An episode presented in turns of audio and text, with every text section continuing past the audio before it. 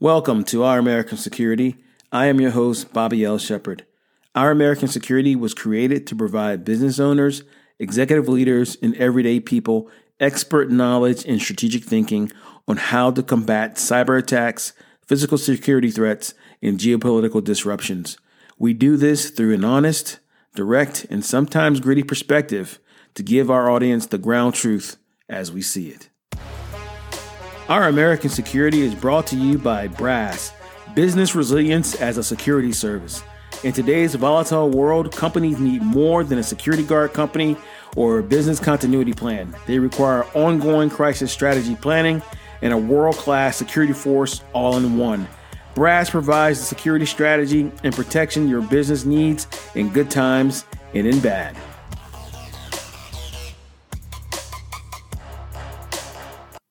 Welcome to a new episode of Our American Security. My name is Bobby Shepard, and I am your host. I think that's how I'm supposed to say that. Anyway, so I want to welcome to want to welcome you to a new episode of Our American Security. We are going over a new concept that I think will benefit uh, many, many, many companies out there in different industries, uh, in particular, critical infrastructure companies. Um, full disclosure, um, this is technically a, a methodology um, protocol based on um, the company that I am building called Brass, which is business resilience as a service, as, as a security service. Um, this is not a shameless plug, although it is a plug. It is a plug for a, a more capable uh, security service um, that encompasses both both business consulting, security consulting, and actual security capabilities, both for physical and cyber. So this is a cool, cool opportunity. I hope you enjoy and uh, this podcast and get something out of it, and also kind of you know take a look at what we're talking about here and and keeping it real. You know, the battlefield is changing. The the playing field is changing. It's changing for for companies out there. Disruptions, cyber attacks, um, domestic terrorism. These are, you know, political upheaval, you know, wars. You know, these are things that have uh, the potential and the capacity to take down long-standing businesses, um, let alone companies um, that have been built within the last ten years. And you know, to to me, it's it's a clear and present danger um, to our society. I mean, I know people are, can be against corporations and so forth, but the truth is, you know, if they go, we go with them, and not too long after. That's for sure. So, hopefully, you enjoy this podcast, and I will see you on the other side. Thanks so much. Hi, this is Bobby Shepard of Our American Security. I am going to talk to you guys about a little bit about what's going on in the world and why there is a need for a business resilience security service. Now, what that means. Okay. So, business resilience is when a company can recover um, and is prepared to survive in and thrive um, after being hit by one of many possible disasters, catastrophes, attacks, um, disruptions, what have you. All right.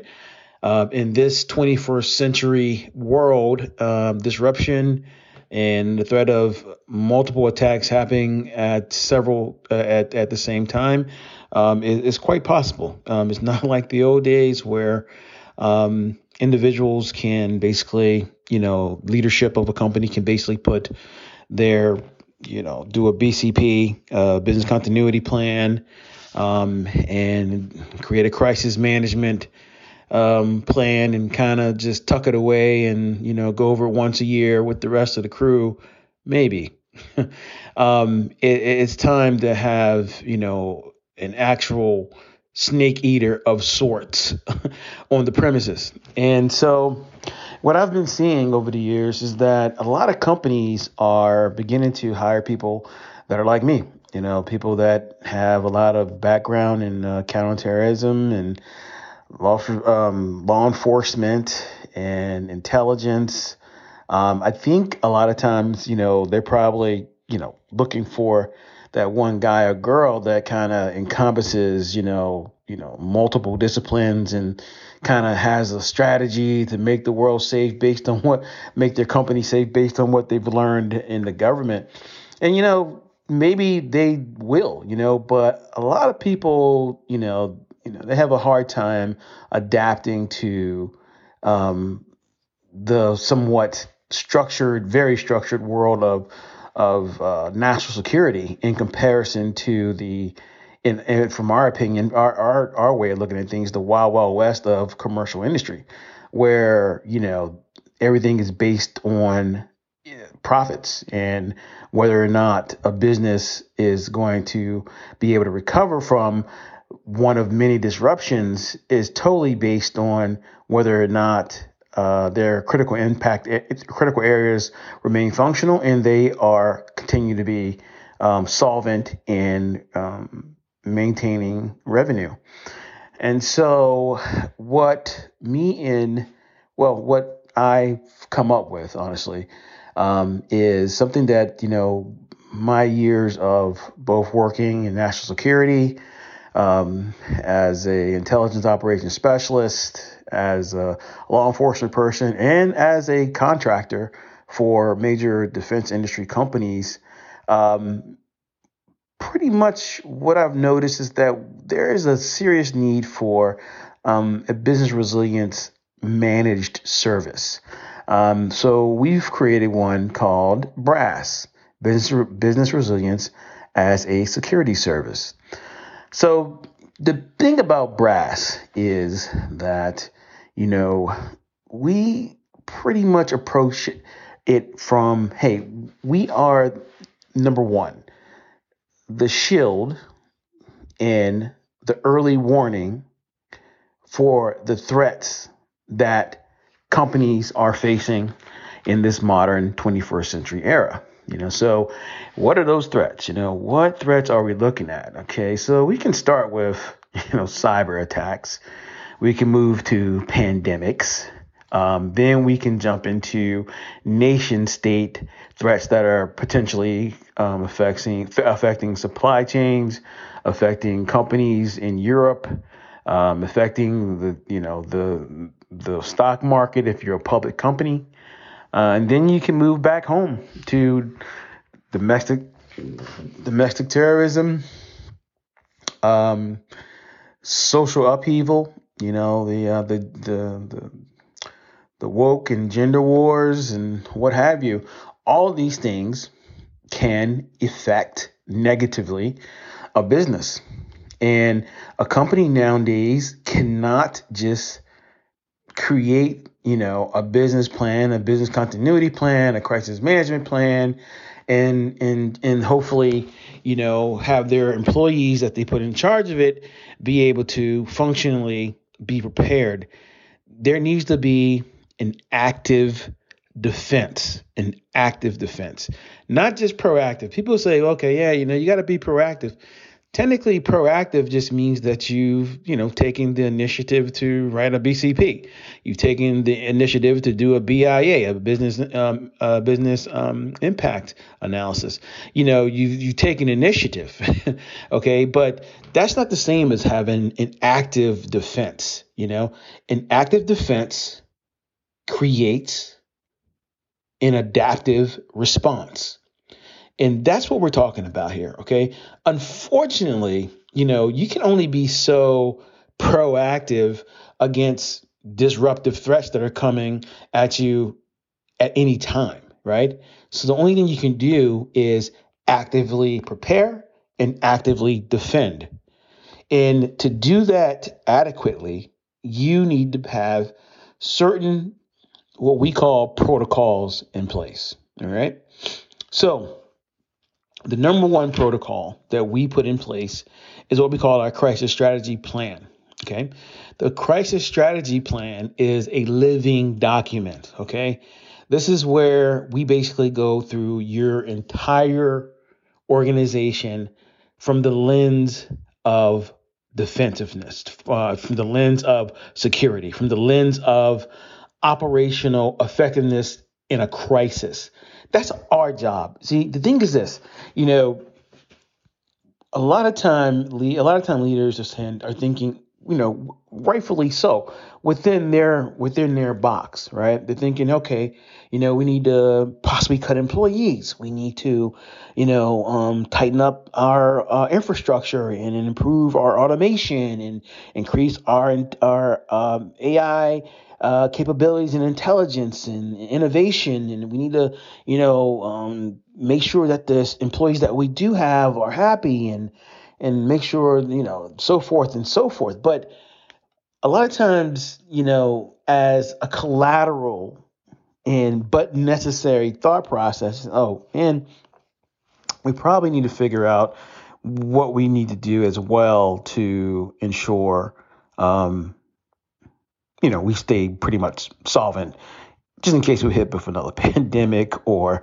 you know, our supply chain is compromised or, you know, we get hit by one of, you know, a hundred cyber attacks that's coming at us. You know, we need to figure that out. So I'm going to hire this CISO. I'm going to hire um, this um, threat intelligence manager. I'm going to hire, um, you know, this person to to take care of that. What your company really needs is hardened expertise embedded as a service within your company. That's what you need. Okay. That's the only thing that's really going to get the job done of protecting the company in these troubling and disruptive times. So, protocol one crisis strategy plan. We do something that's called our threat preparedness evaluation which is a very thorough look into every aspect of your company's critical impact areas and the measures that you have or don't have in place to make to to make sure you stay resilient in case of an attack um, and able to continue operations as well. We look at that whole thing. Our and that's and I'm and I'm seriously glossing over that. Our protocol two is something that's been out is out there for a long time, and honestly, it's, it's an expertise of mine. Uh, I've been doing it for about 18 years now, which is threat intelligence and threats monitoring. Um, that's our second second product. That's what that's one of the the things of, of that we look at for active defense. You know, because you know you're looking at so you're going to have your crisis strategy plan. The crisis strategy plan is a living document, which basically basically it has within there the company's critical impact areas those things are okay. Somebody says, "What's a critical impact area?" Okay, critical impact area are those areas where, hey, if this goes down, the company has a big chance of going down with it. Bad, bad, bad, bad. So we need to know who's in charge of these areas, how many employees you have running different parts of these areas. Are some of these employees remote? And if so, then that goes into a bigger part of our plan. Um, what happens if you know, A, B, and C doesn't happen. That's where we look at the what ifs. And if not, if what if, and then what then? You know, those where we look at scenarios and then we come up with worst case scenarios. Um, and then we create solutions for them. And we put that into the plan. Now, that doesn't mean that's going to happen, but we work backwards, right? So it's like if you think about the worst case scenario, the really worst case scenario, and then you then you scale backwards. Okay, this is what we would do if this happened. This hasn't happened, but there are remnants of this happening that we can see connected to what we've created already. So we're gonna execute A, B, and C because we know that at, at our worst case scenario, this is this will solve something of lesser problem, of a lesser problem. Now, back again to protocol two, threat monitoring and analysis. This is an active defense. Okay. This is where, you know, companies, I don't think they quite get it sometimes, you know. They think about cyber threat intelligence and they have all these freaking qualifications, you know, underneath of what they think they should know. The truth of the matter is quite simple. You know I mean? You are basically creating your collection requirements. Your collection requirements are going to be based on those things in your company that need to be protected at all costs personnel, facilities, data, and maybe not in that order, but you know, depending who you are. But the bottom line is this we focus on those areas. Those are your collection requirements. Now, then you look at where are those areas areas vulnerable as far as what's out there. So, cyber threat, financial industry, that's where we're looking. What kind of malware is out there? What kind of ransomware is out there? What kind of APTs, advanced persistent threats that are out there? You know, specifically for you as a client. What? What geopolitical threats are out there that could affect your supply chain, that could affect your bottom line, that could affect your facilities, your employees living in those areas. Regionally, you know, there's another level of our protocol that we're going to get to, and that is um, who's protecting and who's teaching, um, who's connecting to those critical personnel that are remote workers. There are companies that are completely decentralized and remote. You know, if there is a natural disaster, if there is a terrorist attack, if there's a war, okay, who's going to connect to those people if their internet is sequestered or knocked out? Who's going to jump, get in there and get those people out of there potentially? Well, we we would, you know, number one, but in general, how's that going to work? You know, how is that worst case scenario? What kind of connection do you have already in place to communicate security capabilities, needs, and operational security, which goes both ways. Operational security, meaning that you guys, uh, as a company, basically have communicated to your employees in the field that, hey, you know, when someone, if you having a party or you having somebody over in the next room, you need to figure out a way to sequester that laptop that has all of our financial information on it. Okay you would say, oh, that's common sense. Of course they're doing that. Of course they're doing that. Yeah, of course they're doing that. So the thing is, you know, what goes on? And there's a whole level of training of OPSEC and stuff that needs to go on. But the bottom line is, you know, those critical areas can be monitored, analyzed, and connected to the company as a bridge. And that's part of what Brass does too. So kind of alluded to it, but Protocol 3 is remote workforce protection and 24 7 security triage. Once again, an active defense. And we went over that briefly. Super important. Basically, you're looking at OPSEC training, OPSEC checks, very important. Operational security, meaning that, you know, every employee has to take a look at whether or not they are protecting critical information, um, if the critical critical information that they are in charge of is vulnerable, um, is there what kind of threat? Um, is there are, are what kind of threat inherently is in their position is in their situation because you know they're they're in a remote location. Remote means home, okay? Typically, so if remote means home, you know, uh, you know, and you're working for say you know, uh, a company, a financial company, or any company that's like even a, um, a, threat intelligence company, which most of those companies are decentralized remotely, you know, that that has connected, that's basically knows everything about the threats that are facing your company. You know, how are these people um, being careful enough in in exec- in in, in um, um, providing good OPSEC for the company as a whole? You know, so who's training them and what's training look like and what kind of how are you how are you checking on their operational security overall? That's something that we that we do and we worry about and we focus on. Um, and then of course there's law enforcement liaison and, and a bunch of other things we could get into later. But that's our protocol number three. And then the last protocol, number four, is red teaming and force protection services. So the majority of brass generally is, you know, it's a service. It's a it's an online service. Okay.